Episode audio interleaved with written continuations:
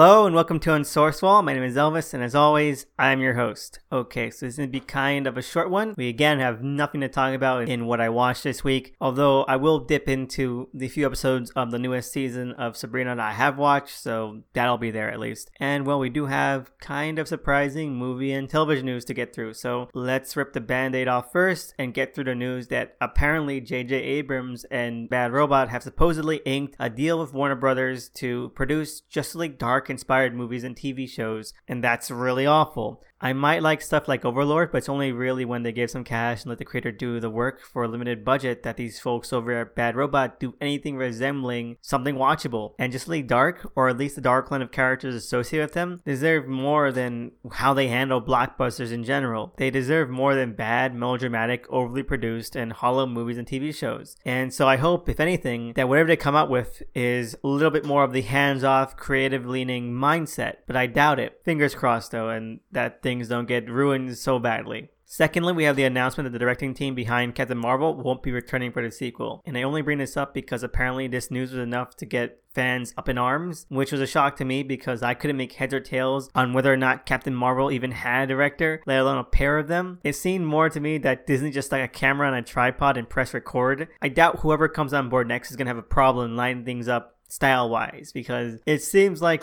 a really easy style to replicate. And lastly, in movie news, we have the rumors that apparently America Chavez might be introduced in Doctor Strange 2. And you know what? I don't really care what they do with America Chavez. I know a lot of people are getting up in arms about that too. But hopefully, whatever they do with Doctor Strange 2 or a Disney Plus show with America Chavez is at the very least not what they did in the comics, where they made her an embarrassing caricature and an alien from alternate dimension who was only culturally appropriating Latin culture. So that was some dark times, and I hope that whatever they do can at least be interesting and engaging and respectful, which is everything the character isn't right now, unfortunately. And lastly, in entertainment news in general, we have the TV news that Seth Rogen is going to be producing yet another comic book show. This time, Fear Agent from Remender and Opeña's Image comic series. Hopefully, it turns out good, but I'm calling it dead on arrival like all his other schlock. So, you know, my condolences to those fans. And funnily enough, this leads to some really fun comic news, which is that Garth Ennis, Russ Braun, and Darick Robertson are returning to create a new sequel series to The Boys titled The Boys Dear Becky. It'll apparently be part prequel, part interquel, and part sequel, and explore the world of the series 12 years after the finale. Ennis has said that one of the main pillars of the new series will be his attempt to flesh out and explore the character of Becky Butcher, and I can't wait. I hope it turns out to be damn good, even though the Boys comic series before was was very variable. The stuff that related to Butcher, related to his backstory, and related to everything around him was really hard hitting and honestly very impressive. And I hope that if this new series mission statement is about going into what made Becky Butcher tick, then it's already starting off on a great foot. So fingers crossed, and I can't wait. I really can't. Now we can move on to what I read this week. First off, we have a basket full of heads number four. This series is still going strong, and now that we know it's already more than halfway through, I hope that it knows what it's doing. Seven issues seems like a pretty arbitrary number to end things at, and right now it's still feeling like things are just getting set up. It's still well done, well executed, and I'm enjoying being in the story with these characters. But if you told me there were only three issues left, I would be shocked. The main character has pretty much only just now got the axe and only sort of cutting on to what that means, and it's like 60% over already. So, I mean, I won't put off any points for that because maybe it'll all come around the end. But what matters here is that it still has that genuinely fun and cheesy old school EC comics feel, with some skeevy and corny filters put over it and giving it some extra kick. There's great human touches given to the main character from both the writing and the art. They only play that up to the hilt. She's so endearing and likable that when blood starts getting spilled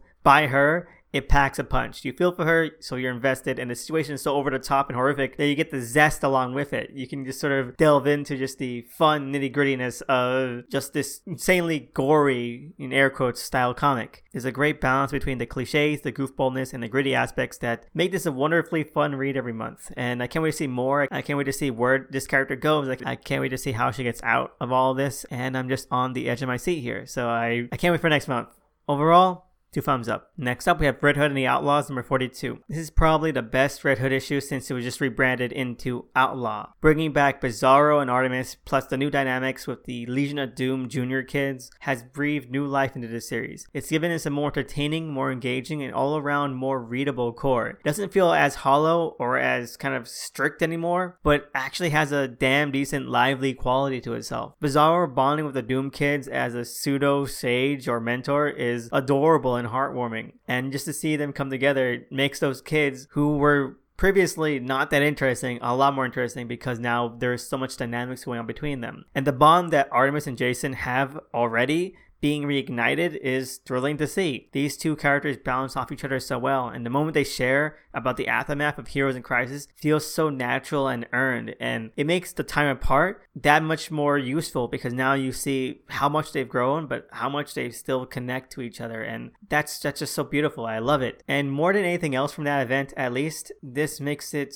well really palpable and really tangible. There's still tension in this issue. The heart is still here, and the warmth is still there. And having this trio back together is what makes that possible, and it's the best thing. And that's kind of all this issue has, and it's just taking stock in these characters and where they stand now. And where they're standing now is pretty damn good. So I hope the next issue takes advantage of it. I hope we don't have these characters back just for more boring side stories. I think the last time we had a lot more interesting things going on with the whole who the hell is Solitaire thing and the attempts to try and expand the Trinity roster. And I hope that we're not going to get sidelined again from that. So overall, two thumbs up. Moving ahead, we have Metal Men number 4, and I think this series is finally selling itself down as something special. What sticks out to me the most is that it seems to have a really good mesh between actually doing something dramatic with these characters and really adding and exploring this darker sheen to everything with fun, small adventures that you would expect. It doesn't overplay one or the other. It doesn't drag itself into some unreadable, unentertaining, unengaging muck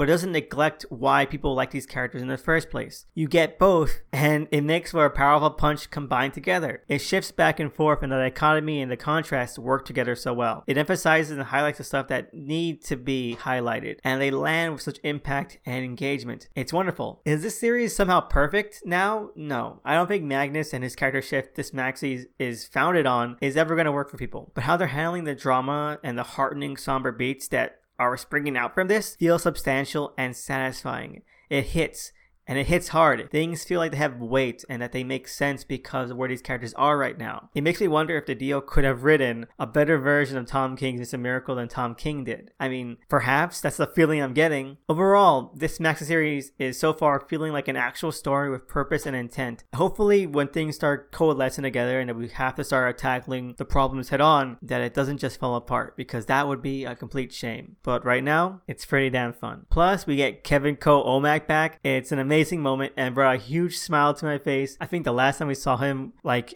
as a character was like four or five years ago, and since then just on a variant cover. So it's great to see Kevin Kho OMAC back. And if this series can keep the balance up, then it might turn out to be well, like I said, something really special and worth finding out about years on the line. Overall, two thumbs up. And lastly, we have American Jesus, the new Messiah, number two. And I'm so glad this issue came out. I have been waiting for the second volume ever since I read the original miniseries. And I have to admit, like I said last month, things that happened in the first issue put me on edge. I think that there were some missteps and that it felt too much like Millar's old school style of writing from like the early 2000s, which was nice for continuity, but it led to a lot of weird and out of place and very janky kind of moments. And the whole situation felt like a monkey's paw at the time because I had been so anticipating this miniseries. This new issue, though, it works wonderfully. It manages to capture or get a reasonable facsimile of the charm and attitude I was expecting from this story. Millar had such a verve in the afterword for the first volume about the kind of Jesus he wanted to write, and we finally get a taste of that in this one. The character is bold, daring, and very confident, and makes the issue worthwhile because that's what the core should be. It should be the character asking the questions, finding themselves, and thinking for themselves. That's really the way to finding a true reconciliation with faith on your own for yourself. And I think that's where this is going. And the groundwork is done so well here because you're so emphatic for the character and you feel for them and you understand them. And it makes their realizations and their doubts so much more engaging, so much more appealing to invest in. And well, I already have. I think that they are already a standout character. I do wish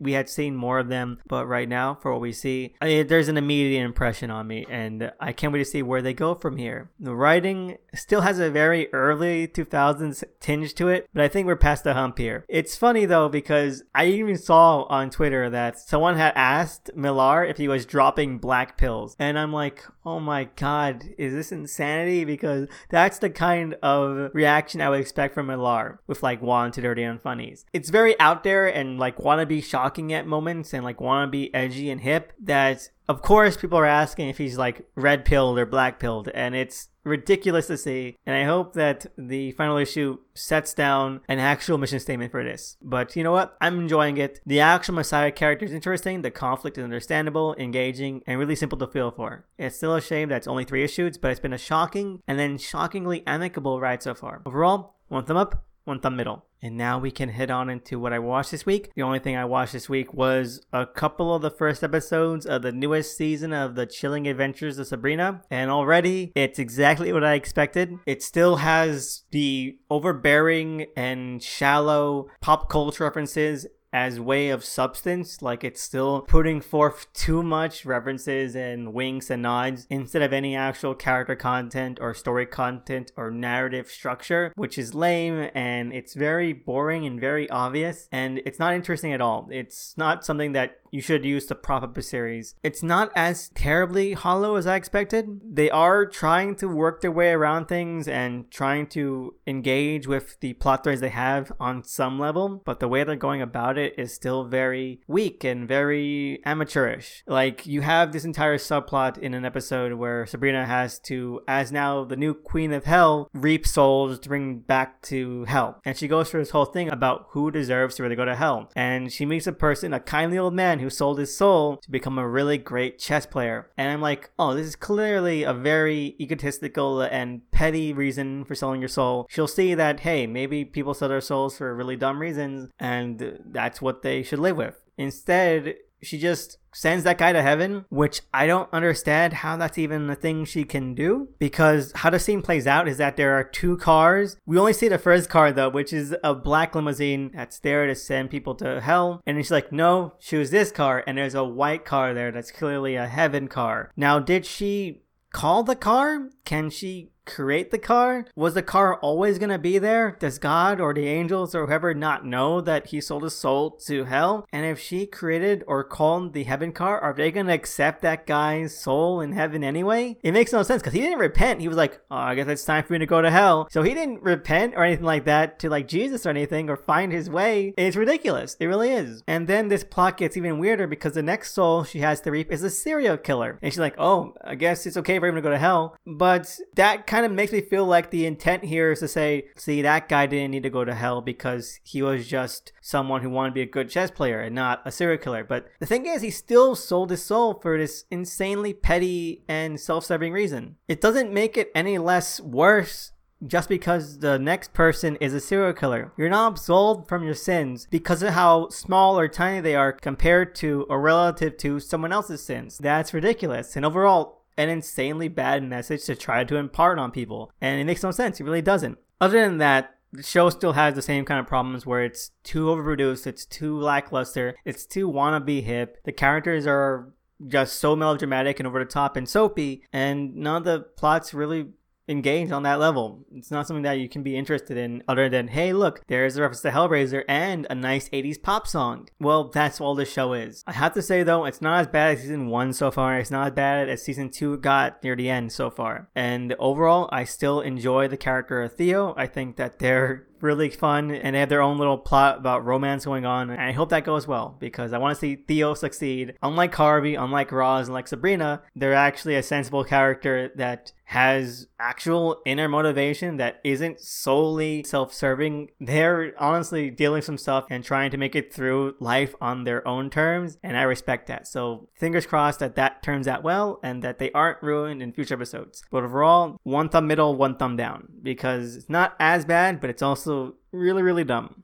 And finally, we can head on to listener questions. We have one question this week from the amazing AkiCat on Twitter. And their question is What do I think about Star Wars The Clone Wars? And am I excited for the final season? Well, I just started getting into Star Wars The Clone Wars from a great friend on Twitter. You can find them with their handle at Oily Whispers 68, who have been recommending me arcs that they think I'd be interested in. I've seen two of them so far. One with the whole Mortis Forest arc, and another with Yoda on his whole midichlorian Will's quest. And those two arcs, I think seven episodes in total, were really fun. I had great time with them. It is kind of weird to try and get used to these new voices, this art style, and the way the characters move and function in this universe. It can feel kind of dry in the way that watching the prequels used to be kind of dry to my eyes. Although by the end of the last episode of the Yoda arc, I was really into it. I thought that they worked great. I thought the voices sounded really fun and that the storytelling was really effective. And I'm really excited. I'm really excited to get more into this series. I have a chronological order list. I'm going to try to get through that, that I really do want to set some time aside for the Clone Wars. But so far, my first impressions are that the hype is real. These stories, they know what they're doing. They know how interesting they should get. They know how to handle these characters and these ideas a lot more effectively than a lot of other things have. It feels very true to Lucas's sort of quasi out there pseudo supernatural spiritual kind of BS, but without feeling disingenuous or like hokey. It doesn't feel too hokey, and I think that's really the key there. It feels like it's taking it very seriously and very hearteningly with a touch of a genuine emotion here. And that's great. Like it really does showcase the vision that could have been if maybe there had been someone there who respected Lucas's vision, but also knew how to make that interesting and engaging to a broader audience. So I can't wait to see more, and I can't wait to see the final season when I get to it. Hopefully, when that comes out, they can re-update these chronological lists so that I can watch it seamlessly. Can't wait for it,